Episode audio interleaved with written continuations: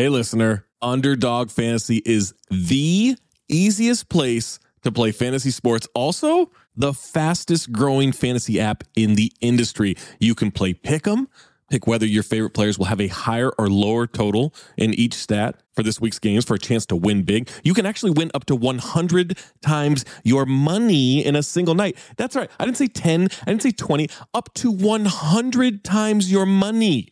Pick between two and five players, build a pick 'em entry. My favorite feature, you can make rivals picks, pit two players against each other. Wembanyama versus Nikola Jokic, Tim Hardaway Jr. versus Norm Powell, Kawhi Leonard versus Steph Curry. Who knows? Maybe Grayson Allen versus Pat Connaughton.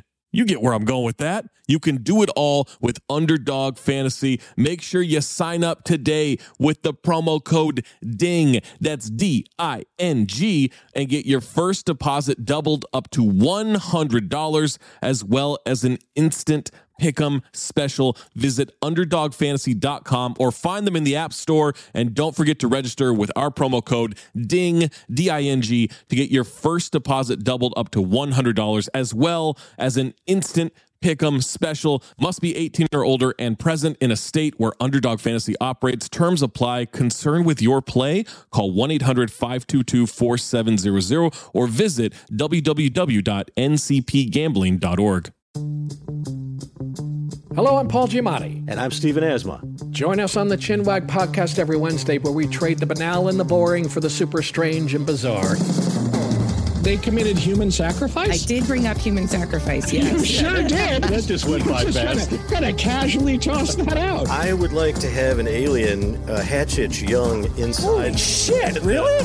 She saw world peace, and I saw demons coming out of the wall. I will say that there was a green couch outside of the principal's office, and you sat on it if you had lice or if you got into trouble. They wake you up from the goo pods to live in reality, and you're naked and screaming. It's like, Follow us for free on Apple Podcasts and all major podcast platforms. For more information, go to chinwagpod.fm. And find enlightenment through our Instagram or TikTok at ChinwagPod or on Twitter at Chinwag underscore pod. Your picks have been horrible, man. It's the point. That's the point of the show, Is isn't it? it? Isn't it? It's possible. I don't understand what this podcast is about. It's a fuck house. On a weekly basis, we are consuming more concentrated bad movies than probably anybody in the history of mankind. Poppycock. What story? What story? what are you talking about? Do you want lunch? I have yet to laugh in this movie. I'll just tell you that. You picked it, motherfuckers. Just remember that. You know what the problem with Hollywood is? They make shit. Unbelievable, unremarkable shit. I was legitimately offended. You were I offended. was, I was offended. I didn't know you could get offended. I was offended. This did it. If I were gay, I wouldn't be offended. They're fucking making shit up. I mean, Inconsequential detail after inconsequential detail after inconsequential detail. Bees don't lie. One, two, three, four, five, six, seven. I'm There holding a mic in my hands, and now I'm talking all Yeah, alone.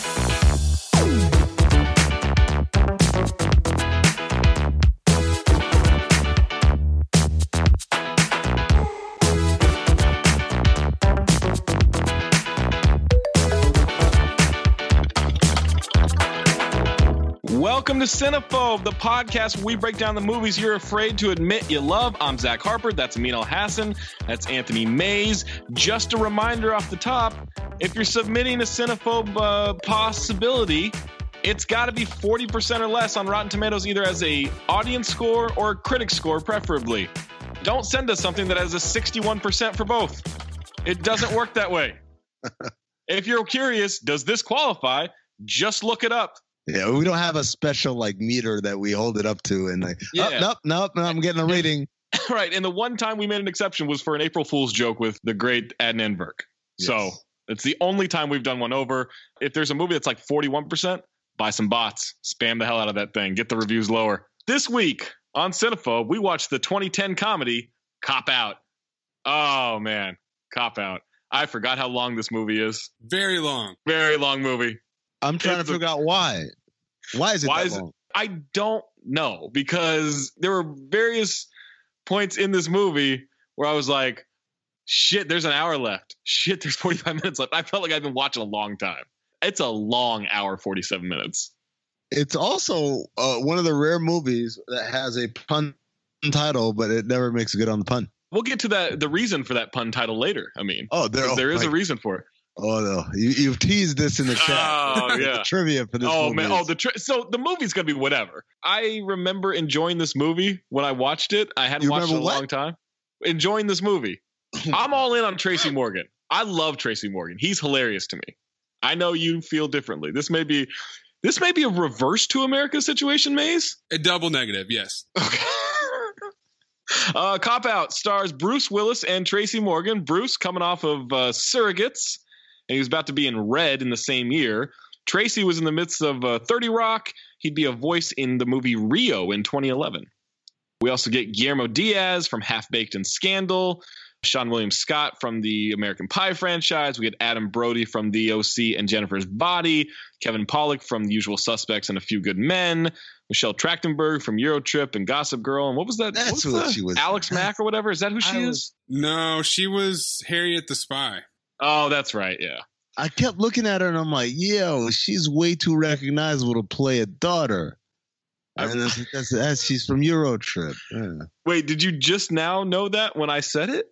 Yeah, I didn't look. It You up. never I- thought to look it up. No, I just didn't feel like it. Just like the dude who was Kevin Pollak's partner for the first like Oh, Adam Brody. Yeah. first like maybe 15 scenes he's in. I kept writing Teddy from Westworld. Oh, okay. Baby James Marsden. Jewish James Marsden. Yeah, I feel like he's if James Marsden could act. Ooh. I don't. really? I don't think James Marsden's a good actor. okay, I don't hold think he is. You're not gonna talk bad about Teddy from Westworld, man. Oh man, He put his life on the line for Dolores. did he? He did. I'm more surprised you're saying Adam Brody can act. Compared to James Marsden, I believe Ooh, so. Sounds like an act off. We also get Rashida Jones, Jason Lee, and Fred Armisen in this one. And Susie. Oh, and Susie Green, yeah, Susie- from yeah, Curb. Susie. Susie Essman, the great. You know how I know she's Susie Green, by the way? What? Because she didn't play any other character in that movie. She played No, Susie she, Green. she so played that's- Susie. Green. I was waiting for Jeff Garlin to walk through that yeah, door. Exactly. And for her to yell at, at Jeff and call him a fat fuck. Right. You let you let a burglar in our house, you fat fuck. This movie is directed by Kevin Smith. He had just done Yes. Zack and Miri Make a Porno two years That- earlier. Very influential on him. and he had Red State coming out in 2011. Mayes, what's the crazy fact about Kevin Smith's grossing movies here? So it's the only movie he hasn't written that he directed, but it's also his highest grossing movie ever. That is stunning. Okay. Cop Out was written by Rob and Mark Cullen. The, The Cullen brothers. brothers. Yeah, the Cullen brothers uh, have written some episodes of TV, including Las Vegas and an animated Kelsey Grammer vehicle called Gary the Rat. Very apparent. I think it's their only movie. The synopsis for Cop Out. Jimmy's rare baseball card is robbed. It's his only hope to pay for his daughter's upcoming wedding. He recruits his cop partner Paul to track down the robber, a memorabilia obsessed gangster. A lot of info Is there. he? I mean, uh, He likes baseball.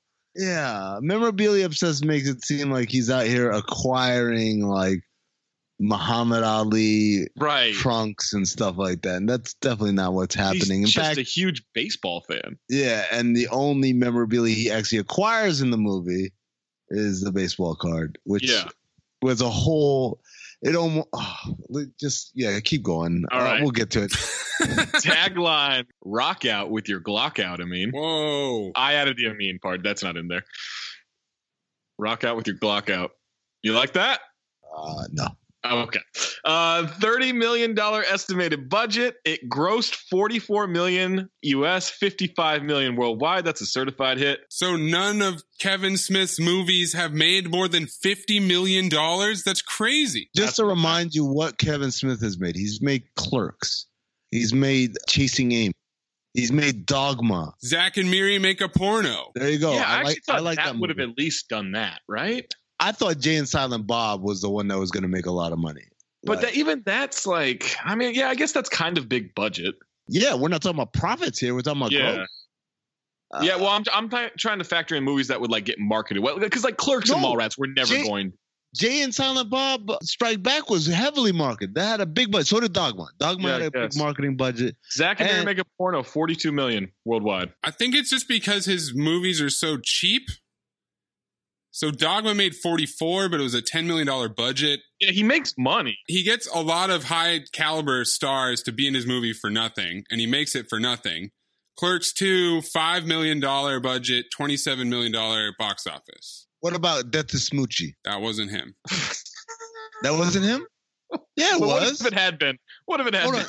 Death to Smoochy isn't him? No. Does it just u- it just uses his characters? Are you mixing up Smoochy and Mooby? Yeah, that's what I am. Yeah. Okay. I thought it was the same universe, the fast food character. Oh, gotcha. Right. Death the Smoochy, big time flop.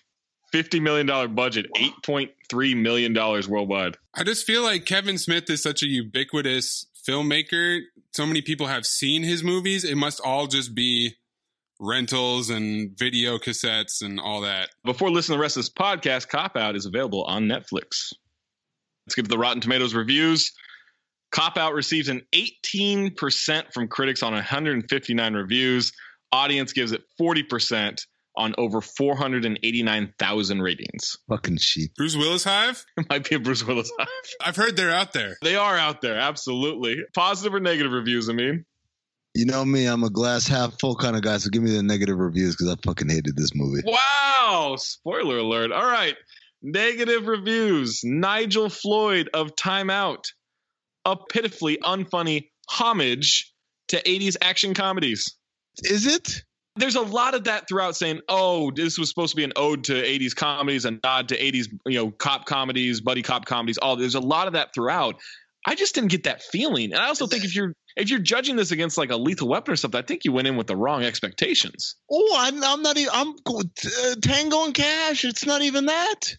And Tango Cash is a future Tango cinema Cash, a phenomenal movie. It's it's on it's on the list. file. Um, but I'll tell you right now, put me down for a file. Laremy Legel of film.com. Joyless, pointless, humorless. That's not right. that's absolutely accurate. Thank you. Bruce Willis.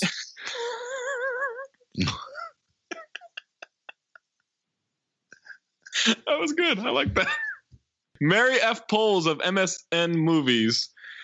It just wants to remind audiences of something they've enjoyed before, like looking at an old photo album. What did they enjoy before? Uh, Again, it's I, we're, it's like a buddy cop comedy theme Oh, for a lot of these reviews. I know. I mean, the trope's been beaten to death. Sure. I mean, there's the very explicit references to stuff, which I've tried my hardest to list out because it was exhausting. But there's probably some more subtle Sure. allusions to things, but it's just, it doesn't play because it's a very tired genre. Well, let's let's hold off on that analysis. Uh, Richard Roeper of RichardRoeper.com, an unholy mess. Chris Vognar of Dallas Morning News. Cop Out is like a parody of a parody of a parody, so derivative and desperate in its pleas for laughter that it's hard to tell when it's making fun of itself and when it's simply run out of ideas. Again, I didn't get that feel from it. I agree. I mean, these reviews are wrong. Moira McDonald of Seattle Times. It's about as much fun as Flying Coach, and if you're seated next to Smith anyway, a lot less interesting. Didn't he get kicked? Is that a reference? to Yeah, why- that's a topical Right. reference. Low for, for being fat, right? Low blow. Yeah, that was rude, blow. Moira. I expected better from you. Film directors Kevin Smith thrown off Southwest plane Yeah, Southwest for being flight. too Oh, big for seat. See, see, Damn. in coach class because it's Southwest. They don't have anything else. Yeah. But by the way, I fucking hate Southwest. Unless they want to sponsor, in which case I love Southwest. Unless Southwest. you're a sponsor, because we know times are tough right now, Southwest. That was super topical. It was February 2010. Peter Howell of Toronto Star, repeat reviewer. This pitiful excuse for entertainment is utterly bereft of wit, intelligence, or craft on any level. The only thing left to screw up would have been to leave the lens cap on the camera. Wait, that would have been an improvement. I'm with you. I'm with that's my that's my guy right there. Really, Peter Howell, who you've hated this whole time? And now he's he's won me back over. Rex Reed of Observer, last negative review. The Willis Morgan team is about as on point as four legs with the ankles missing. The sequel will undoubtedly star Adam Sandler and Chris Tucker. It's harsh. I don't know why Chris Tucker got got thrown under the bus there. All right, like positive. Adam Sandler and other bad black comedian would have been much better. Who, who, who's Kevin who's Hart? Kevin Hart was No. big at the time, I guess. no, it wouldn't have been Kevin Hart. It would have been like Martin Lawrence. Oh wow, I agree. All right, positive reviews. Prairie Miller of Newsblaze. Willis and Morgan are a devilishly Hold on. delightful. Can I just imagine what Adam Sandler and Martin Lawrence would have been like? Oh, man, Jimmy, why are you doing it like that? I don't know. I didn't think about it. Oh, Jimmy, oh, Deborah, Deborah cheating on me, Jimmy. Oh, Are you sure? That's the Are two you voices. sure this isn't Adam Sandler and Bill Cosby? That sounded No. like. No, that, that's that's the Martin Lawrence and oh Gina, she cheating on me. Oh, roll around on the ground. Oh, it's so funny because it's physical humor. Prairie Miller of Newsblaze. Willis and Morgan are a devilishly delightful down and dirty detective duo as Kevin Smith releases their combo inner zany outlaws in a kind of clerks with badges. All right, already. That's Adam Sandler. Also, let me throw out like to that remark right there. The clerks with badges. Have you ever watched fucking clerks? That person never watched clerks. That person never watched clerks. That person never fucking watched clerks. If they think this is clerks with badges. To be fair, Kevin Smith had a quote similar to that. So he might have just plagiarized the quote. Our guy Brian Orndorff of BrianOrndorff.com. Yes, sir. How many reviews did he My man. submit? we have two people actually. The next guy coming up also submits a lot of reviews to a lot of places. Willis looks content here with punchlines and weapons, giving more of a John McClane performance here than he offered in the last Die Hard picture. Morgan goes supernova broad, but it's an appealing tornado of spastic distress. The reviews here, there's a lot of shitting on Live Free or Die Hard, by the way. I like that movie. Is that the one? I liked Justin- it too. Justin Long. Timothy Olyphant and Kevin Smith. Oh, there you go. Michael A. Smith, that's another multiple reviewer, spray reviewer of Nolan's Pop Culture Review, the first great comedy of 2010.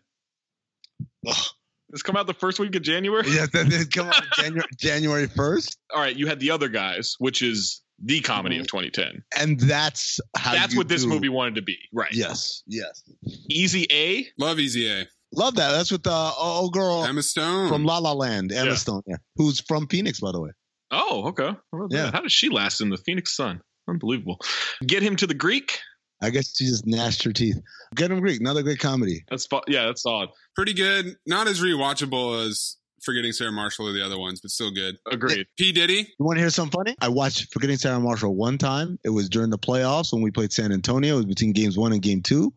We were in San Antonio for like seven days because for some reason the NBA scheduled game one for Saturday afternoon and game two for Wednesday night. And rather than fly back to Phoenix, our cheap decided let's just stay in San Antonio the whole time. And we lost game one. That was a game where Tim Duncan hit that crazy three pointer at the top of the key, and we were heartbroken and miserable in disgusting San Antonio between games one and game two. We went to watch Forgetting Sarah Marshall, which was a funny movie, but also during that same time, we found out that Mike D'Antoni was likely going to quit and go to New York. Everything was in shambles, and we lost game two. And as a result, I have never seen Forgetting Sarah Marshall. Oh man, it's an all timer. I know That's I- one of the best I- comedies ever. It's crazy that you've attached such negative energy to that movie. yeah, it's just it gives me bad feelings. I know. I remember watching it. I laughed my ass off. It was a great movie. Yeah. I can never go back. Wow. We also have MacGruber, Mm. Hot Tub Time Machine. Great movie. I love Hot Tub Time Machine. Where does that score? Too high. It's got to be high. I fucking hate John Cusack. Do you like Hot Tub Time Machine 2 then? So I've only seen the first one, and I saw it like two months ago. The second one doesn't That was the first John time I saw Cusack. it. Oh, okay. Sec- then I like it. Then I'm in. Yeah. Hot Tub Time Machine 2 qualifies. 13%. But I've never seen it. Grown Ups, Due Date, Which one was grown up? Adam Sandler, your boy, and Kevin Oh, James. It's where he just like wanted to go camping with his friends. No. Dinner for Schmucks. Well, Dinner for Schmucks was not as good as I thought it would Nah, neither was Due Date. No, Due Well- Date's terrible. It does have a good Danny McBride scene, though. It's closing time.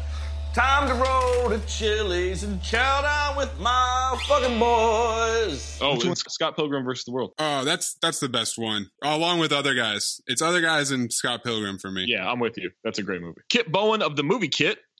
Is it a cop out to make a throwback to the 80s buddy cop comedy instead of doing something original? Maybe, but at least it'll make you laugh out loud a few times. It's not really all that. First of all, it didn't. Second of all, it's not positive. Third of all, I was gonna get mad at that really cheap pun until I realized it's Kit from the movie Kit. So I kind of on brand, I guess. I got to give him credit for being consistent. Yeah, two more. Alonso Duralde of Queer Sighted. Whether or not it's a huge hit in its theatrical release, Cop Out will definitely become the kind of movie that will make you drop the remote when it starts popping up on cable. I would drop the remote right into my TV screen.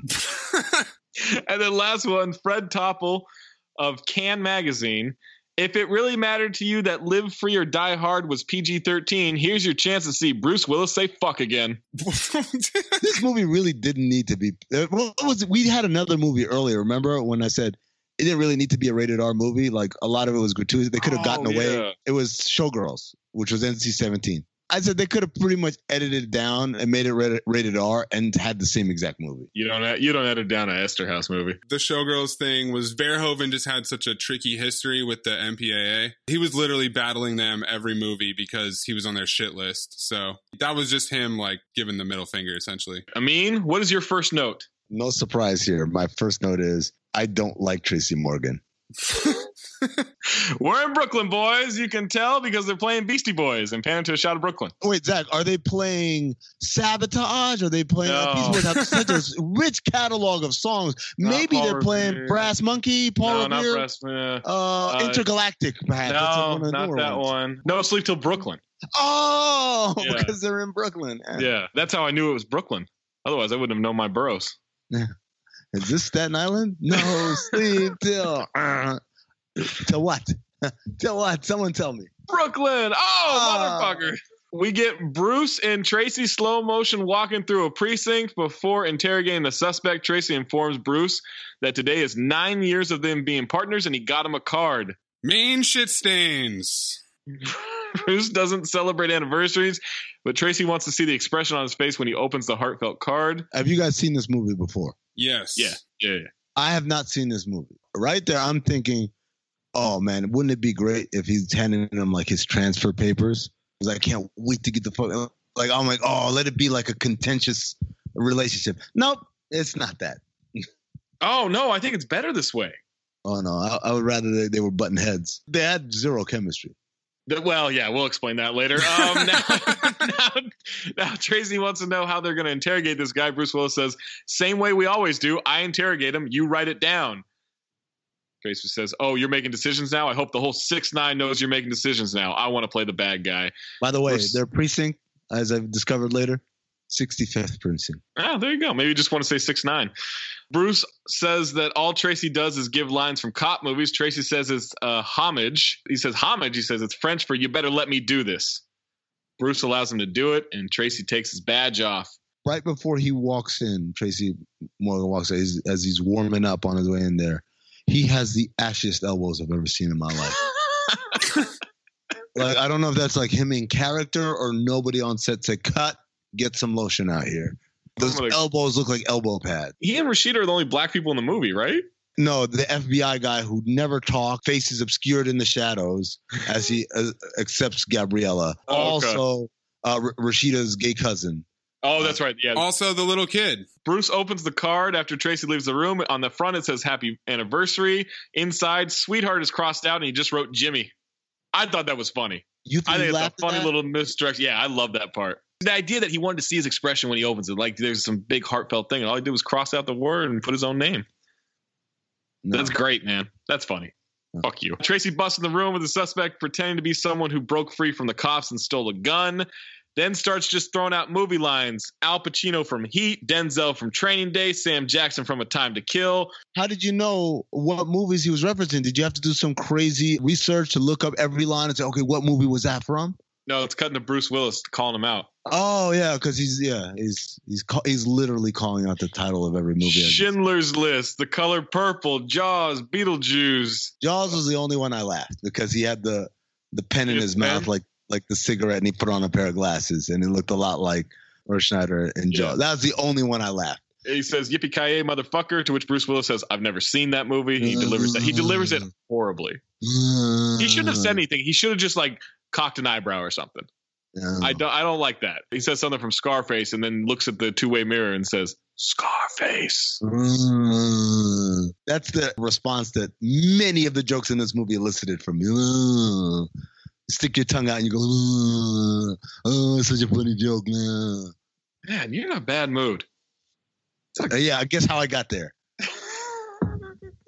The other cops come into the room and watch. They're laughing. They're eating popcorn. Finally, the suspect says that the drugs come through his cell phone store. It's Juan Diaz doing the drop, and they set up a sting. You've just been had by White Lightning and Black Thunder. You left out a Predator quote, Planet of the Apes, Officer and a Gentleman. They call me Mr. Tibbs. Cool Hand Luke, Gone with the Wind, Batman, Dirty Dancing, Star Wars again. It's exhausting. Yeah, it's a lot. It was too many. There's also Bruce Willis drawing a dick and miming shoving it in the guy's mouth. Yeah. Oh yeah. And also every single line was delivered in this voice right here because I'm Tracy Morgan's son. That's his voice. What do you want him to do about his voice? Not cast him. That's what I want.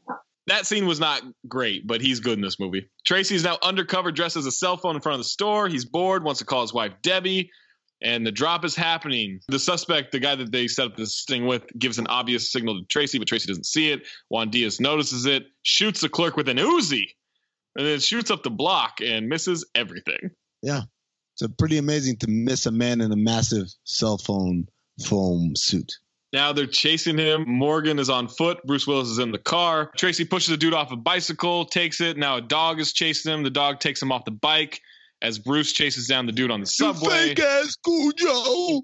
There's a shootout. Uh, Juan runs out of bullets, raises his arms, and then jumps from platform to platform as a train comes. Bruce continues to chase, then gets hit by a student driver car. It's a Geo, right? Who gets hit by a Geo Metro? Now they're talking to their captain. Bruce is uh, talking about how these Mexican gangs don't do anything with any class. Which felt a little. Absolutely, the movie has a lot of Yeah. racism flying in a lot of different directions, and not on purpose for comedic purposes. Yeah, it didn't feel like there was a purpose for it, for sure. Let's just establish that these gangs are Mexican because the girl is going to come from Mexico. Exposition, but our exposition is unfortunately very racist. They get suspended without pay for 30 days. They should have coordinated with the other detectives. Uh, Tracy stealing the bike is on YouTube, to which Tracy says, Really? The YouTube? Captain, how many hits did I get? The YouTube made me laugh. But then how many hits was just immediately sucked any comedy out of it? Like they could have Uh, left it at the YouTube and it would be all right, that's a funny line. Bruce's daughter is getting married in six weeks, and he needs the money for the wedding, badges and guns. I always thought it would be a cool moment to just slam down badges and guns on a table. You know, if you're a cop, cop getting busted, suspended, or something. Badges and guns, and man, I would slam Yeah. this shit around. The- Sure, but the 30 the 30 day without pay is probably That's gonna be tough. Yeah, By the way, 30 days without pay, that's two paychecks. that's On a that's cop a lot, salary. man. That's, That's a a, lot. is it a lot for a cop? Is it? Is it? Is it? Because the next scene we're gonna get to is him going and finding out that his daughter's wedding, which apparently is in six weeks, they just now are getting the tab for it. And oh, by the way, that tab, as enormous as it is, somehow two paychecks of a cop's salary would have made all the difference there. They're arguing as Pollak and uh, Brody come over to mock them. They say their months of undercover work is ruined. But as they're talking to him, Tracy calls Bruce, even though they're sitting right next to each other. and They start making fun of him. You do not scramble another cop's eggs. You ever notice Hunsaker smells like 10 Jamaicans slapboxing in an elevator? Oh! When when black people are what are they calling? Like snapping on each other? What kind of jokes do they have? Oh, I feel like this was all Tracy Morgan. I don't think these were written. Why why do you think he's so popular? Hunsaker. His wife has three teeth and two of them are in her pocket. Oh! She got one titty missing a nipple. They made a movie about these two. Kevin Costner and Robert De Niro played in it. It's called The Unfuckables. To which Brody then replies, I'm not going to lie. I like the idea of De Niro and Costner playing us in something. To which Kevin, Kevin Paul gets to use his De Niro impersonation. Big impersonation guy. They signed Kevin Pollak just for that scene. 100%. He does Um, do a really good De Niro. Oh, he does. He's a great impression. He makes his face look like De Niro, which is pretty. Imp- impressive. So I know Mangold's wife is very unhappy. She said that he's all foreskin, to which they said that's actually really clever. That's a good exchange. Oh my god! I mean, you're It's what is with clever. you? Oh it's man, not clever. No, it's not. no, you went in with the predisposition because you don't like Tracy Morgan, and now you've decided to shit on this movie. Just like you go in thinking, oh, you picked a movie, now it's got to be gold. Everything's funny in it. I went into Coffee and Kareem not liking it because I don't like Ed Helms, and guess what? By the end of it, it was a file. Spoiler alert. That's a future callback. There's no spoiler. That, that episode's out. Zach, remember when Amin was talking about whether he would be a good truck driver? Yeah. Amin, do you think you could live the life of a truck driver if you learned how to expertly drive a, a semi truck? I think the learning how to drive part would be the hard part. But yeah, I think I could I could be a truck driver. The lifestyle isn't hard. USA Today reports on the Walmart trucker who plowed into the limo van carrying comedian Tracy Morgan. Federal investigators blame fatigue for the crash that badly injured Morgan and killed his friend. I think we know uh, why he's so averse to it now. That's, a, that's just a regular callback because I think that episode's out. Yeah. We're now in a church. Po' Boy, played by Guillermo Diaz, is met by his brother Juan Diaz. I only call him Scarface from Half Baked, man. I think That's most it. people know him from Scandal, which is crazy. No, I know him from from Half Baked. He's Scarface. Yeah, Po' Boy wants to buy a farm team with all the money they're, they're going to get from this stuff. Baseball! Another drug dealer. A car with drugs was stolen from his guys. They shoot him, but the blood doesn't splatter. I really thought with the angle of that gunshot, Po' Boy would have been covered in blood. You forgot about the line, "Bless me, Father, for I'm about to sin." Oh, because he has a gunshot yet. Well, he, but he didn't even kill him. He doesn't kill anyone in this movie. he doesn't. He gets everyone else to do it. Mostly Juan. Bruce and Tracy pull up to meet Bruce's daughter, his ex, and her new husband. He doesn't know how to tell them he got suspended. Tracy says he doesn't have to. Opens a glove box. There are guns and badges. What are you doing with all these badges? I lose them a lot. I like the smile on his face after he says that. I mean, if you were a cop, you think you'd be a dirty cop? I think I would. I wouldn't be a dirty cop who like beats up people and, and minorities or whatever, but I'm definitely like on the take, like looking the other way. I think I'd feel pressure to hit a minority every no, once in a while. no, no, no. I'd be, I'd be like, uh, like I wouldn't uh, want to, but I'm just David Alan Grier. Well, I know you would, but uh, no, I'd be like David Alan Grier's character. Remember when you, he asked me how I could afford a Jaguar, and I said drug money. like that's the kind of dirty cop I'd be. Yeah, well, I just feel like it'd be one of those things where, like, if you're doing the drug exchange, like you have to hit, take a hit just to Oh, show you- that you're. You don't you don't do the exchange. You just look the other way. I'd no, no, no, no, no. I'm saying like that would be the reason I would hit a minority if I was a cop. It would be like the oh, I have to show that I'm I'm one of them, right? I think that like I wouldn't want to hit a minority. I feel like I would have to like every six months or something like a dental I, checkup. I like the idea of like a bunch of criminals and Zach. oh wait, what are you? I'm I'm Serbian. Ah, fuck. Uh, what about you? Uh, Portuguese. Portuguese from where? Cape Verde. But I'd definitely become a dirty cop after a while. I think. Absolutely. Yeah, you'd have to. I think. I'd be. You know who I'd be like? American Gangster. Josh Brolin's character. Oh yeah, yeah, that's a good call. All right, price of the wedding is gonna be forty eight k. The stepdad says he'd like to pay for the wedding, even though it's modest for a dream wedding. Bruce wants to talk to him alone. Doesn't like that he tried to embarrass him in front of his daughter. Basically, they don't like each other, and the money is nothing to the stepdad, who's super rich. Tracy gets home, takes the recycling out, notices a empty bottle of champagne in there. Checks the laundry. There are sheets and his wife's underwear in there. He thinks she's cheating on him. Poison plays, and every rose has its thorn. you know, other than the No Sleep Till Brooklyn, some of the music was good in this. Music like in terrible. terms of fitting into the scene. The soundtrack was terrible. No, but it fit. It fit the, this the, the, tone. the Casio key, like I think this is the first time that Kevin Smith had access to like a mainstream soundtrack. So he just used his main playlist, all the things he likes. We find out Bruce is gonna have to sell this rare baseball card in order to pay for the in order to Why'd pay for the wedding. Why'd Because I'm trying to hold like- back a cough right now. Not a corona cough, just a regular cough. Tracy confronts Rashida Jones, his wife, with the empty bottle. She says she celebrated closing the ramen account. Says she had help from Henry the neighbor. Then he admits he's insecure. She says she, he has nothing to worry about. They make up as Henry walks by the open door outside. That's when Tracy takes a nanny cam teddy bear out and sets it up to spy on his wife. You know, you got me open like a research monkey, right? I don't know what that means. They want him to be a crazy jealous type, but they're just too lazy to demonstrate that he's crazy jealous. Ah, just make him put in a nanny cam. That comes back to play later. Sure, but like you got to establish he's crazy jealous more than that. He can't be a sweet crazy jealous. But If he's a you- sweet guy. Exactly. That's more the reason why you make him crazy jealous. Outside, let it Ah. manifest itself. I think that works. Bruce tells Tracy about selling the baseball card to cover the wedding. It's a gem mint Andy Pafko. It's worth about eighty-three thousand dollars. Eighty-three thousand grand. I like that. That's funny to me. Eighty-three thousand grand. Good play on words there. Bruce goes inside the card shop to sell the card while Tracy stays outside to call his wife. This memorabilia guy had a little bit of moose in him. He did have some moose in him. So thirsty to touch the Pafko. Yeah, he really did. He was he was horny for that baseball card. You're out of my head, and you're out of my head. Two robbers bust in. They tase Bruce, steal the card, steal the cash. Bruce can't get Tracy's attention outside. Seann William Scott is one of the robbers. He takes a gun, tases him again, says it's his gun, but as he tases him, Bruce notices a tattoo. They run off, and Bruce comes outside and screams, Hey! at Tracy. Tracy says, I'm on the phone. Recovers mighty quickly from that second tase, I might add. I mean, he's a tough guy. It's John McClane. I don't know what you. I mean, No, I know, but the first tase had him down for quite a while. First Well, tase had him yeah, but then he's used while. to it at that point, you know? You punch in the face, the next punch doesn't hurt as bad. No? Mangold and Hunsaker get the witness testimony from Bruce in a mocking way. He won't give them any of the information, though, about the tattoo. Now, Bruce and Tracy are investigating recent robberies. They figure out where he got the tattoo.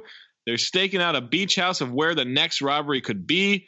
Tracy is telling Bruce about the neighbor and his wife, and it's an imaginary scene of them taking their trash out at the same time every morning. Tracy is speaking in a terrible British accent every time he's Henry the neighbor, enticing her with sexual innuendos and motions. She's intrigued. And he says, While he's putting his life on the line, I can Dicky do you from behind. To which Bruce Willis says, Dicky do? To then Tracy says, Monocle wearing motherfucker. And the guy turns around the imaginary scene and has a monocle for no reason. I fucking love that.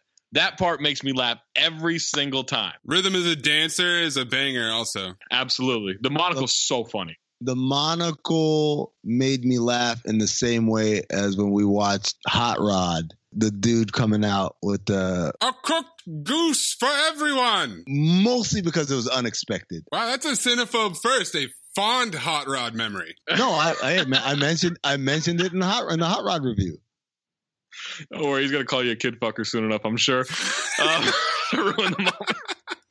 Every time I see this movie and he says monocle wearing motherfucker, and he turns around with a monocle in his bathrobe, like I just laugh every I laugh out loud every time. Well, I don't think that's going to be a problem for me. Bruce won't let Tracy call his wife. He pushes his head in the sand, and now they notice Stifler on the roof doing parkour to break into the house. Then they see him taking a shit in the house. Tracy says he won't shit unless he's at home. Parkour, that's a French martial art to get you around and over stuff. And Bruce says, What are you, Wikipedia? That's a timely reference. That's a good reference at the time. That's a good reference at the time. You can't like the YouTube reference and not like the Wikipedia reference. Mom and the kid come home while Stifler is robbing them. Tracy and Bruce stop them from going in, and it's Susie Green. She won't follow her instructions. She pulls out a hand cannon, really a giant gun, but won't swear in front of her kid. I thought that was funny. I love that. Yeah, I love that's that great. so much. I'm not going anywhere. Someone's in my house. I'm gonna go take care of the son of a bit bee myself. Oh, whoa, man! I need you to put that gun on the deck right now. No, F that. I'm not going anywhere. I'm telling you, somebody's stealing my stuff. I've worked too GT hard. You gonna smoke somebody? Effing A, right I am. Ma'am, just please put the gun down. No effing way. I know my rights. Lady, put the effing gun down on the ground right now. Take your son across the effing street to your effing neighbor's house and stay there till we come and get you. Jesus, see. You better not screw up any of my furniture. It's custom made Italian. It's funny, but I'm also thinking like uh, uh, it's funny because I'm watching Susie from Curb Your Enthusiasm. Well, yeah, but that's the point. But Curb is improv, and Susie's just making that shit up. Period. That's just how she does it. Sure, but again, that's it's like if Leon was the guy that walked up. Yeah, that's how I feel whenever JB Smoove is in any of these. That's how I felt when JB Smoove was in Hall Pass. No, It's always no, Leon to me. No. Bruce goes off on her without swearing, gets her to wait at the neighbor's house. They're searching the house. Stifler drops down from the ceiling onto Tracy. As Bruce hears it, he falls down the stairs to get to him. Now Stifler has gone to Tracy and he's got a gun to his head and he's rubbing his nipple. Did you just fall down the stairs? No. He says, "Shoot him! He's rubbing my titty." He goes, "Why are you doing that?" He goes, "I'm just I got a lot of nervous energy right now." Nothing there. I mean, you didn't find that hmm. to be funny at all? Humorous? Mainly because Stifler's character. I remember when the trailers for this movie came out. I remember looking at the poster and all that stuff. Like even right now, as I'm pulling it up, he's very prominently featured in all Yeah. marketing for this movie. Yeah. And then I figured out like not only is he not in the movie that much, but his role is so inconsequential. They could have literally made the movie without any of him being in that. It could have been just a regular person robbed them and then sold the thing and that was it. Mm, I don't agree. I think he delivers some lines later that are pretty good. But he's good in the parts that he does show up in. Yeah, he actually is kind of a We'll get to here. Susie comes in, shoots a lamp, diffuses the situation. Let him go, or the next one goes right through your head. Drop the gun on the floor. No, no! It's brand new zebra wood, asshole!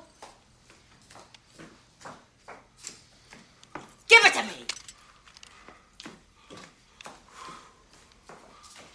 Here, fucking pussies, motherfuckers, what do you think a doormat is for? Now Stifler's been caught near the river. Po' boy has Juan kill a couple of guys who lost the Mercedes. Offers five grand for the car. Now we're getting Wow, big spender. Now we're back to Stifler being transported now, and he's talking their ears off in the back of the car. He admits to the baseball card theft and the tasing. Wants to know if he shit his pants when he was tasered. Can we stop for cheese? I'm craving cheese. Tracy can't get a hold of his wife. Stifler says I've the been, neighbor- I've been meaning to ask Mayes. Mayes, when you do that, are you quoting lines that you actually found were funny or lines that were just so ridiculously bad? I don't know. I take too many notes. Same. I'm trying to blow through because I just want to get to the trivia of this movie. Stifler says maybe she's banging another guy and doesn't want to answer the phone and asks for her number. Bruce says not to obsess about it. Then Stifler asks if the woman uh, suffers from CCD disorder, cock craving disorder. He saw it on the news. Then he does the mirroring shit, which I really liked. That's the only thing because I enjoy that too. I used to be that kid when I was growing up, so I always enjoy a very That is good. not a shock at all. Uh, I, I always enjoy a very a good like mimic, like you Yeah. you repeat what they're saying and trying to say it at the same time. Okay, I, I won't lie, I laugh every time he does it, but And then there's something where what I, I love is a little throwaway line, but Tracy's talking to Bruce. He says he's trying to live rent free, and he taps his head with the gun. To which Stifler then says, "Don't tap your head with the gun." yeah, yeah, that was fun. And then when he's trying to mirror him, and he says duck season, he says rabbit season. That's a great little throwback. Oh man, what a great, what a great exchange. Then Hey, do Stifler- you get you get the reference? Rabbit season? Yeah, Bugs Bunny. yeah. All right. Stifler gives a Ah! Stifler gives a knock knock joke. Bruce wants to answer, but Tracy says not to do it because of their partnership. Finally says, Who's there? He goes, Why'd you do it? Why? To humiliate me? Orange. No, no, no, no, no, no, no. Hell no, no, no. I refuse. No, no. And then Tracy says, Orange who, damn it? Orange, you pissed your wife's taking it in the ass from another guy right now? That's a fun. With, no, no, no. The joke itself isn't funny. The exchange, the energy No. between all three of them, that's funny, man. No, You're out of no, your no. mind. No, no, no. It's not. It's not. Because the whole idea is that uh, while everyone is silent, Tracy is silently arguing with himself to not. He's that curious to find out. Like, who's Yeah. ever been that curious for? Oh, all right, whatever. Yeah, that's the joke. This scene in the car, Bruce is basically not doing shit. Yeah. Right. He was supposed to. So it's just Stifler and Tracy riffing, and they're both really good at it. So it works. Yeah. Are they? Yes. Yeah. yeah, yeah. They No, they, no, they're at it? fantastic together in this movie. They're really good in this movie together. And that's not scripted or anything. That's just Kevin Smith letting it ride. Bruce Willis was supposed to say things in that scene and refused to. We'll get to that later. they handcuff Stifler to the outside of the car and start driving away slowly to get him to talk about the card. Get out, you witty bitty bing bong freak! And the gun, he sold the baseball card for drugs, says it's Po' Boy. Now they roll up on Po' Boy's place. The guards outside saw the YouTube video. He clubs them with a collapsible baton. They walk in. Dijon mustard motherfuckers. His baseball shrine room. Po' Boy walks in. He threatens to destroy the card, says they need to make a deal. He wants them to find his vehicle, and he'll give him the card back. Bruce gets his one good line. Who named you after a sandwich, your mom or your dad? That's good. Yeah, that's a nice little That's it. throwaway line. That's it for Bruce. That's really yeah. That might be his only good line of this of the movie. Tracy pulls a gun, says "fuck this." Po' boy says "boys," and all these guys come out from all these open doors with guns. He says, "You like that? We practiced that shit for an hour." I, I laughed at that. They have a deal. Now they're in a garage somewhere. They roll up on a car booster, stop him dead in his tracks, and it's a child named Tommy. You just scratched my ride. What the hell are you doing, Tommy? Driving, bitch. Get out the car! Because I'm black. No, because you're 10. 11. Get out of the car! I was wearing my seatbelt. Get out of the car, you little repeat offender! Fuck. Now we need to know about the Mercedes that was stolen a couple of nights ago in the back of the mini mart in Bay Ridge. I ain't telling you shit. You can do shit, because I'm a minor.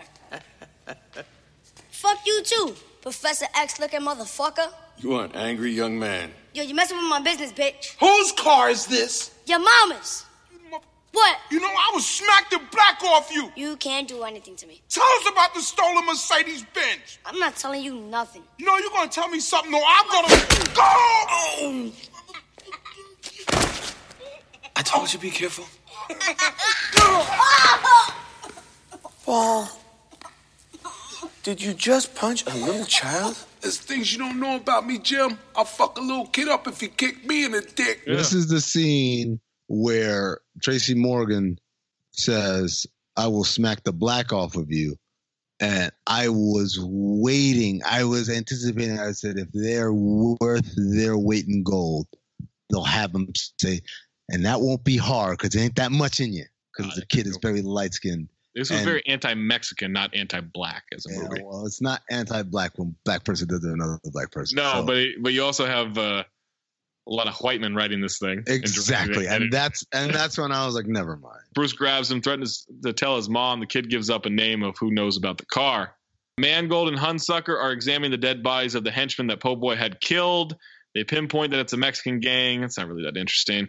Bruce and Tracy barge in on Fred Armisen's place. I was expecting more from Fred Armisen here. He disappointed me. Yeah, yeah, he was I, very- I got I got excited when I saw him, and then I realized they weren't going to do anything with him. Bruce gets to be the bad guy this time. Tracy is the good cop, but he's just pretending to be Robocop.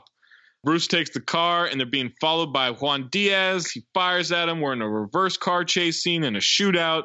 Chase goes through a cemetery. They lead the Mexican guys to drive into an open grave. Diaz flies through the window, hits a gravestone. He is dead. It's kind of weird that he didn't have a seatbelt on throughout that whole very high speed, dangerous chase. He was leaning outside the window shooting. You can do that with Was he? seatbelt on? No, yeah. he wasn't. Yeah, he's lead, he's got his arm Juan outside the window shooting. He got yeah. his arm out the window. He didn't have his whole You body. think, He you think you're going to be secure? No, no one's going to be secure in that situation. You got to be able to move at, a, at any chance. uh, you know, you can just pull the seatbelt, right? You don't have to. No, some cars, the brakes, if you hit the brakes and they got a brake or anything, that thing's going to lock up. Yeah. You can't risk it. You can't risk it. Or whatever. That- you're out of your mind on this. Risk it or take it. It's like you've never been in a shootout in a car chase before. I hate you, Mayes. I hate that Zach didn't hear it. I heard it. I just talked over it. All right, he's dead. They go to a parking garage, check the trunk. A woman is tied up in there. She doesn't speak any English. Po Boy is torturing the driver in a batting cage. Baseball ups the bounty to 20K. Now Bruce and Tracy take the woman to a Mexican restaurant to translate her story. Like what, dude? She tells a long story in Spanish while Tracy eats chips. They need to talk somewhere in private, according to the uh, translator. Tracy eats chips, and then Bruce Willis looks at him, and Tracy just like big wide eye. Oh, but I'm eating chips. He doesn't say it, but that's he what his he did is. say he did say they were for the table. Uh, Mangold and Hunsaker are going over ballistic info. Did you guys sense the the tension between the waiter and Gabriella? Oh boy. The, I'm telling you, the waiter was all up in her, and their faces got closer and closer. I'm like, is he? Is he? And that's when, again, I was hoping for comedy where the waiter would not translate for them, but instead, like, hook up with Gabriella instead. Like basically, like tell her sweet nothings while he's telling them, yeah, yeah, she's she's she said he says, oh, we gotta go somewhere private. I was like, oh, this dude. I was so ready for that, but no, no, they just made him into a very Man, you've been awkward. horny for some sexual attention ever since Frank and Jean Claude. Ballistics info from the guys who were killed. It matches Tracy's gun. The woman is the girlfriend of one of Mexico's biggest drug dealers. She paid to get across the border. The coyote sold her out, and she's been in a car for two days. Tracy goes home to grab some stuff. Bruce is telling the Mexican girl about his daughter getting married and her making life easy on him. He wants to give her the wedding she wants so he won't look like she, a jerk. She can't understand a single word. Yeah, she doesn't understand a word he's saying. Again, Tracy- I was waiting for a cutaway to Tracy in his house doing something crazy, but no, the whole scene purpose was Bruce Willis. yeah, it's a little exposition. exposition. Yeah. Oh my god. Tracy comes out with the bag that has the hidden nanny cam, wants him to press play. Bruce refuses to look at it. Tracy begs him, finally says yes, and it's Debbie with the man, but Bruce says there's nothing on there. Trying to save his partner from some anguish. Now they're at a motel waiting for the FBI to get to them. Bruce, still worried about his baseball card. Hunsaker and Mangold call Bruce. They say they found the gun of the murderer and they know Tracy is a dirty cop. They want to meet him in 20 minutes at a bar, to which he goes and meets them. Wow, there's still 40 minutes left in this movie. Yep. They're asking about the gun, the death of Juan Diaz, that Tracy seems to be involved. Bruce threatens them if they ever try to play him against his partner again. Now Tracy and the woman wake up in a motel bed together. Tracy says nothing can happen because he's married, and neither knows what the other one is saying as they're both talking to each other in different languages. He thinks she wants to shower with him, then realizes it's just she wants to take a shower. He takes out the camera from the bear, sees his wife with the other man, closes the camera quickly, and is devastated. I submit to you that anyone working in law enforcement knows at least not I'm gonna say they know Spanish, they know at least enough passable Spanish to get through that situation. Also, this woman apparently speaks so little English, doesn't even know hi and bye and things like that, which I don't know if there's anyone in the world other than She knew like- hi. She kept saying hi. because he taught her that. Bruce is trying to find out when the Juan Diaz funeral is because he wants to break into the house and steal the car. In the middle of the night. Sorry for waking you up. Go back to sleep. Blah, blah, blah, Goes blah. back to the motel. Tracy's been crying. He says he saw the nanny cam. Bruce says he's been where Tracy is. They then go into the bathroom. The girl has escaped. She left a note in Spanish with a rosary. Peligro is Puerto Rican for penguin. He says he knows that. The rosary has a USB flash drive in it. They go to the motel front desk where the clerk is uh, getting a blowjob from a girl. 5:45 a.m. Why? That's that's when you're gonna get it. Why not? I mean, he is the night shift guy, so it is the end of his night. But that just cracked me up. You gotta blow. You gotta blow. It just didn't add any humor to the to the situation. The information on the on the drive is bank information of seven hundred fifty million dollars that he's trying to get his hands on. The note says she's sorry that she put them in danger.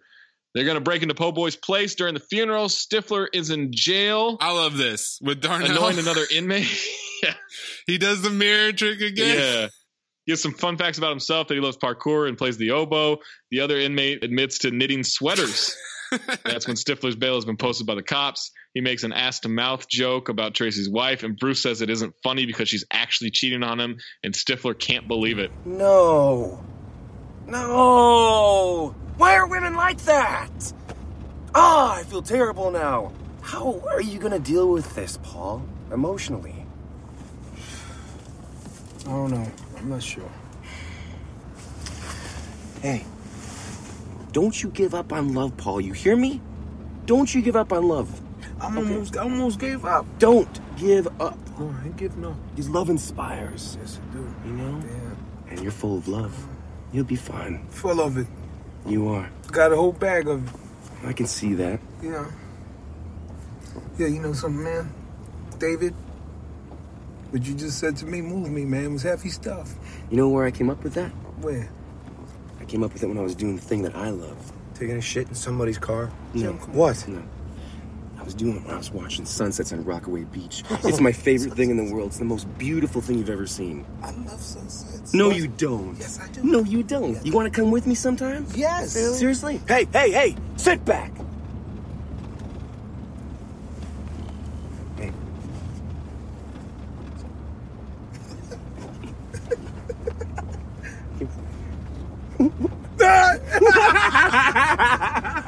What? They're at the house. Stifler measures out the parkouring. They do a special handshake with the Wakanda thing at the end, so maybe they invented that.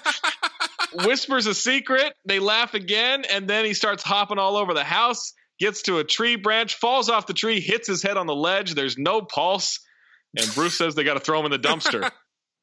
That's a funny little twist out of nowhere. You didn't like that? No, because I was like, wait, what was the point of his character? And I kept waiting in the shootout for him to like come back to life. It turns out he wasn't dead. Pay it off somehow. I was like, nope, he's just dead. until spoiler alert, the post-credit scene. Tracy boosts Bruce into the house. Bruce, Bruce, Bruce. Homeboy gets a call. They've allegedly got the girl. Tracy goes back to watching the nanny cam. Turns out Debbie found the camera, had her gay cousin film a fake scene. She says, "Fuck you! How can you not trust me?" Tracy is screaming, "That's her gay cousin!" He's thrilled. I mean, That's her gay cousin. That's her gay cousin. That's her gay cousin. That's her gay cousin. That's her gay cousin. Po Boy has the girl in the batting cage. Hunsaker and Mangold decide to baseball run. she keeps flipping off Po Boy. Before he can hit baseballs at her, Tracy calls him, says he has the crucifix. They're doing an exchange at the bridge, but Po Boy stays behind with the best shooters. Now Hunsaker and Mangold are walking up on the house. Tracy shoots a guy who's about to shoot them. Then gunfire comes from inside the house, and Hunsaker is hit in the shoulder. Bruce comes out to try to save them. Mangold runs over, calls for backup. Bruce and Tracy break back in. Tracy kills a guard. Bruce kills a guard. Tracy almost gets killed, fights a guy in a baseball room. Bruce kills a couple of guys. Tracy gets shot, but kills a guy. And that's when Diaz says, um, I can hear you guys whispering sweet nothings. You better not be blowing each other in my house. To which Tracy replies, We're not, you prick. No. Bobo Boy has a shotgun taped to the girl's neck. After arguing about when to shoot, Bruce pops him in the forehead on one. Question here: Yeah. Is it on three, one, two, three, then shoot, or is it one, two, and then shoot on three? No, it's one, two, three, and then you shoot. One, two, three, shoot. That's what it is. Because rock, paper, scissors should be one, two, three, shoot. So why is it on three then? Wouldn't it be on four? No, because you never say four. On shoot. That's a little on the nose if you're shooting a gun. But then you don't know what number to count to. Right, exactly. They, they still count it to one and then shot. You're just waiting to hear shoot. well, yeah, you had some, you got the drop on him. Me, you don't understand that? What's wrong with you? Was he gonna dodge if, if they got in the three? You never know.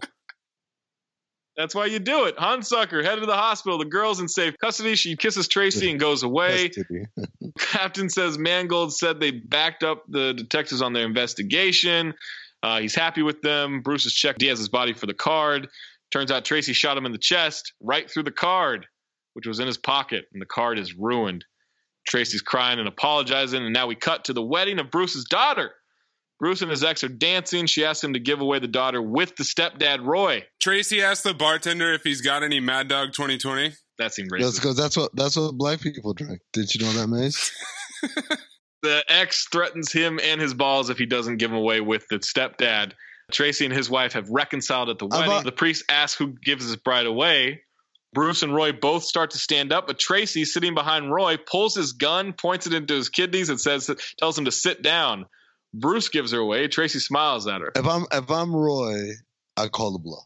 I'm ready to die like that. First of all, you're a cop and you're gonna shoot me. One at a wedding in front of like hundreds of people. What a low reward, high risk stance to take. Nah, man. I'm definitely like, you should go ahead and shoot me. Go ahead and shoot me. I want you and that prick to lose your badges, go to jail, get pounded in the ass. It would be worth it. Mayes, it's a little curious how into this is not how that would go Amin is with this movie. When I don't feel like we've done that with really any. I mean, we didn't do that with Battlefield Earth. Do you want lunch? Raw credits. It's uh, in the credits. Coroner hears noise from a body bag. It's a knock knock joke. It says, "Open the fucking bag, bitch." It's Stifler. He's alive. The only, I don't know if they were setting up a sequel. like I don't know what that he, was. he starts with the the mirroring thing because she's on the phone. That's when I was like, uh-huh. like as a, a Oh, that was too much. Yeah, because I mean, because he's dead, man. We glossed over it a bit, but I did mostly enjoy the Pollak Brody banter about boots. There's a long running joke about boots. You like that? I thought it was fine. I thought Brody was doing most of the heavy lifting. I thought Kevin Pollak was getting a check, Kevin but Pollak really nailed it in. Man. really nailed it in. It was Yeah, surprising. he and Bruce Willis. All right, let's get to the trivia. this Adam Brody? First of all, is he is he related to Adrien Brody? no. Great question. Okay, all right. Second of all, what has he been in other than than this? Basically, the OC. Mr. and Mrs. Smith. He had a peripheral career as a bit player that fell apart. So here's the trivia. You want to know where the pun name came from, Amin? When Kevin Smith found out the studio was going to lock in the title of A Couple of Cops so they could run the trailer behind Sherlock Holmes in 2009 on Christmas weekend, he told a producer, God, that title is going to feel like such a fucking cop out. The producer replied, We should just call the movie that. That's how I got the name Cop Out. Now let's get to the Kevin Smith Bruce Willis feud. They did not get along on set. Reports surfaced that Willis disliked Smith's direction, felt he didn't interact enough with the cast, and disagreed with Smith's use of marijuana. Kevin Smith admitted in an interview that heavy marijuana smoking had become an integral part of his work ethic after watching Seth Rogen use marijuana as a tool to become more creative and productive on Zack and Miri Make a Porno, saying, The moment I start smoking, I start working. That way, no one could ever take it away from you. Smith counterclaimed that working with Willis was soul crushing. So that he uh, refused to listen to direction, was occasionally combative, and generally unpleasant on and off set. On one occasion, Bruce Willis said to Kevin Smith, I'm Bruce Willis. I've been Bruce Willis successfully for 25 years. How long have you been Silent Bob, motherfucker? That's a great fucking line. It would have been the funniest line in the whole goddamn movie. Kevin Smith described Bruce Willis the unhappiest, most bitter, and meanest emo bitch I've ever met at any job I've held down, and a fucking dick. Bruce Willis openly refused to stand on his lighting mark in outdoor scenes. Then he would ignore Kevin Smith's orders during the film and walk off to a catering table constantly. Kevin Smith credits Tracy Morgan for getting him through the shoot by being funny and good natured. He said that he's a fucking dream. Tracy Morgan, I would lay down in traffic for. Were it not for Tracy, I would have either killed myself or someone else in the making of Cop Out. He said that on WTF with Marc Maron in 2011. After Maybe one Bruce Willis was trying to save us from this movie. After one stressful time working with Bruce Willis, Kevin Smith retired to his trailer and punched three holes in the bathroom wall, which his assistant called Die Hard 1, Die Hard 2, and Die Hard 3. That assistant's trying to get a job. yes, and also sounds like Bruce Willis is really the emo bitch here, huh? Yeah. I'm gonna go punch my trailer wall. Never meet your heroes, kids. No, according to Kevin Smith, Bruce Willis was often unable to improvise with Tracy Morgan. He seemed shell shocked by how fast Tracy could make up dialogue and be funny. Tracy was so fun, and Bruce was like, What is he talking about? He started trying to ad lib, says Smith, and he'd look out the window and be like, Is that Connie Chung out there? I think that's Maury Povich. He's naming these names, and you're like, Does he have an old TV guide under the table? Why is he bringing these names up? Is that Um, Connie Chung would actually again be a funny line? Bruce supposedly threatened to punch Kevin Smith during a break, but denies it. During a scene shot in front of a green screen, Bruce lectured Kevin Smith and his crew on their choice of camera lens.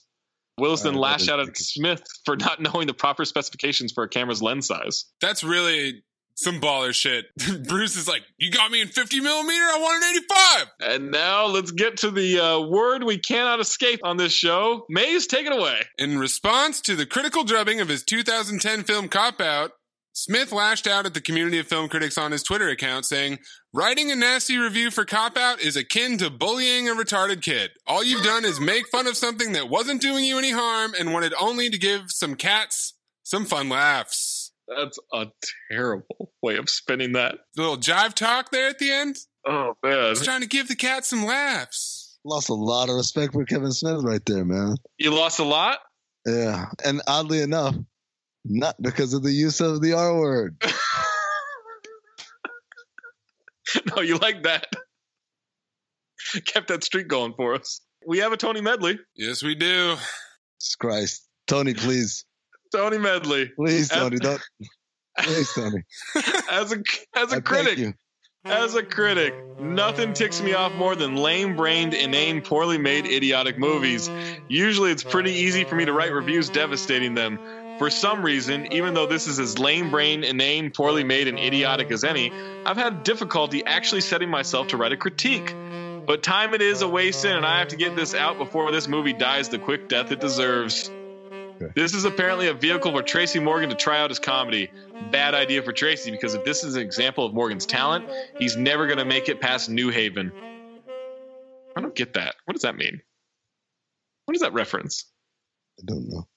Morgan and Bruce Willis play cop partners in a movie they couldn't have made more hackneyed than if they were actually trying. Forgetting for the nonce the theme, mixed race cop buddies who act like a spoiled married couple. The first scenes show Morgan emulating lots of other action movies like the Die Hard series and the Lethal Weapon series while interrogating a bad guy. If you survive sitting through this episode, you know you're in for a long 107 minutes. And it doesn't get any better. In fact, it gets worse. Although you wouldn't think that possible. This movie has nothing. There's no plot, something about an old baseball card Willis needs to sell to finance his daughter's wedding, and it's stolen, so he and Morgan go out to try to find the miscreant. Willis' presence in this movie is a mystery. He's apparently there to play Abbott to Morgan's Costello, but Bruce is no Abbott and Morgan is no Costello, which doesn't say much because I really didn't find Bud and Lou that funny either, except for Who's on First and the Mutter Fodder sequel. Off of this outing, Bruce would never have been considered for Moonlighting, the series that changed him from a bartender to a movie star. Willis commenting on the movie said, This is a big romp, crazy, it's high comedy, some of the most outrageous things I've ever seen. Warner Brothers gave us an R rating, so we went to town on that. Well, sorry, Bruce, but Warner Brothers doesn't give ratings. The Motion Picture Association of America does. And it's disappointing that after three decades in the industry, Willis shows such little appreciation for what high comedy is. The idea is that one gains knowledge and taste with age and experience. A bartender does, shouldn't an actor? The only thing I can say about this movie is that occasionally there are some Spanish speaking people and the subtitles are excellent. Too bad they're translating the script by Robb and Mark Cullen. This is worse than bad. Morgan is a foul mouthed comic wannabe, so that lets it out for children. The story, script, dialogue, and directing are so awful it's an insult to the audience's intelligence. But what's to be expected from director Kevin Smith, who counts among his meager credits the deplorable Zack and Miri make a porno? Frankly, I've been an admirer of Willis. This is very disappointing. I mean, what do you think he gave that out of 10? I'm gonna go with three. Two, actually. Wow. Two out of 10. Arf. Um, all right, Golden very, Dumpster dis- time. very, very disappointed, Tony Medley, man. That's like the, the worst criticism he can give you. Yeah, the drive by on Abbott and Costello though was For Yeah, real. yeah, Jesus. fantastic. Body's not even cold. Except for that who's on first bit. They're trash. Hello, mother. Hello, fada. Golden Dumpster nominees Tracy Morgan carrying the movie with his improv. Seann William Scott for his three or four scenes or whatever. Susie coming in real hot as Susie. Adam Brody or Kevin Pot Smoking Smith. in his trailer punching ways. I mean, what's your Golden Dumpster? I'm gonna give it to Tracy Morgan, but not for carrying the movie, but for being every bit as annoyingly Tracy Morgan as he always is. Wow. Mayes? Tracy Morgan, son. I don't feel like he has a lisp.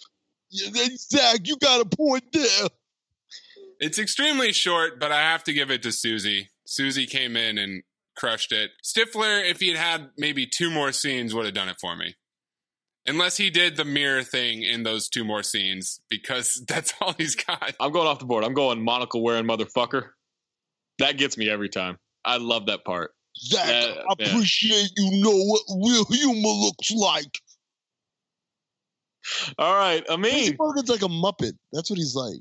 I mean, Fober file. Eyebrows, and then his face is just way too big. Have you ever noticed that? That's that's. He's got a what can he do about that? I guess he could lose some weight, but yeah, he's got a big face. You know who gets a golden dumpster? Huh. The truck driver.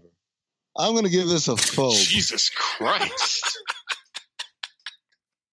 All of a sudden, it means pro Walmart. Roll back. All about the rollback. What did you give it? You gave it a file? Phobe. Okay. The joke of me was you, w- you wish you'd have rolled back over the body. But, I mean, that's why I, I lay it out for you to play it out. Steve Nash doesn't dunk; he throws it to other guys. Mayes Fober file. Okay. When I saw this movie back in the early 2010s or whatever, it was fine. I, I'm cool with Tracy Morgan. I don't hate Tracy Morgan like a mean, and this is a lot of Tracy Morgan. It was fucking long as shit, though. It was so long. They could cut a good 20 minutes off this movie and be If pretty they cut good. Seann William Scott out of the movie, if they cut the night manager at the motel, Cut Seann Williams Scott out of this Kevin movie. Kevin Pollak and Adam Brody on the docks where they're having a conversation about the Yeah. booth, that's a straight like 25, 30 minutes right there that you, I just gave you. No, but Seann Williams Scott, you can't have this movie without Seann Williams Scott. Yes, you can. No. This year. it would be worse off, in my opinion. It would be tougher to watch. But Yeah. never have I ever appreciated the length of credits until Cinephobe That is a nice man. Yeah. because it knocks off five to 10 minutes every time. It's a blessing. Oh, we finished 10 minutes early because of the credits. Uh, Yeah. I was gonna say you sitting there watching the credits too. I was just fast forward through them just to see if there's any. Oh, any scenes. oh, Yeah. let me help y'all all out. everybody, listeners, you guys, there's a website. It's called mediastinger.com. You enter the name of the movie. It'll tell you whether to stay after the credits. It'll tell you if the scene is in the middle of the credits or at the end of the credits. It'll tell you if it's just animation or if there's an actual scene, everything. So all those Marvel movies that had like multiple hidden scenes in the credits, always knew all about them because of good old Media Stinger. But it's nothing like, all right, so they eat some shawarma. Who cares? This movie is too long and it really suffered from having just watched Coffee and Kareem. This felt way too similar to Coffee and Kareem and it didn't blow Coffee and Kareem away. And I already phobed Coffee and Kareem, so phobe this movie too. It wasn't even close to Coffee and Kareem. It wasn't even close. Like Coffee and Kareem, like I said, once they hit the steel mill, at least there's witty, funny dialogue in there. This thing had none of that at, at any point. There was also a shitload of Guillermo that could have been cut. Yes. Oh yeah. Yeah, I think yeah, you don't cut Seann Scarface. Scott. You gotta Scarface. Got to cut Scarface. Yeah. Yeah, it's not a compelling bad guy. It's not a compelling story. The script is terrible. The script is really awful. But the monocle wearing motherfucker gets me every time. I got to be honest. I didn't remember a good like fifty percent of this movie. Like anything after the scene where Susie, they go to Susie's house, right? I really didn't remember much of that. I don't remember the motel stuff. I don't remember a lot. Like I don't even really remember the shootout. The only part that I really got deja vu at was the part where Tracy is imitating his mother. My son is a genius. My son, is, I remember that from the trailer, and I was like, "Oh yeah," and that's just a complete throwaway scene. The part from the trailer I remember was King Kong ain't got nothing on me. Tracy Morgan as a police officer in cop out. Because of the monocle wearing motherfucker, I'll always turn it on just to see where it is. just because you No. own a monocle. No, no, no, no, no. You see what Zach's doing? Zach didn't like this movie, but he's searching for the one positive scene that he did like to build a fictitious argument for him to give a file on it. Go ahead. Wow, I didn't. because I, you, you, know, you you know, just here's want- the thing. I mean, because you want to thing, I mean. irritate me. I, No, don't- I get I it. like No, no, no, no, I like to do a little Zach- misdirection with the audience. Yeah, okay. I like to do a little misdirection with the audience. So I gave you one direction, I gave you the other direction. I was going to go back to the other direction, or was I? Who's Yeah, to now say? you're gonna You may file it. you maybe ruined it. Yes, you maybe I ruined that moment. So maybe Yes. I'll phobe it, but I'm going to file it. Is it a cop out? I don't know. Next time we make love, you introduced me to Jade.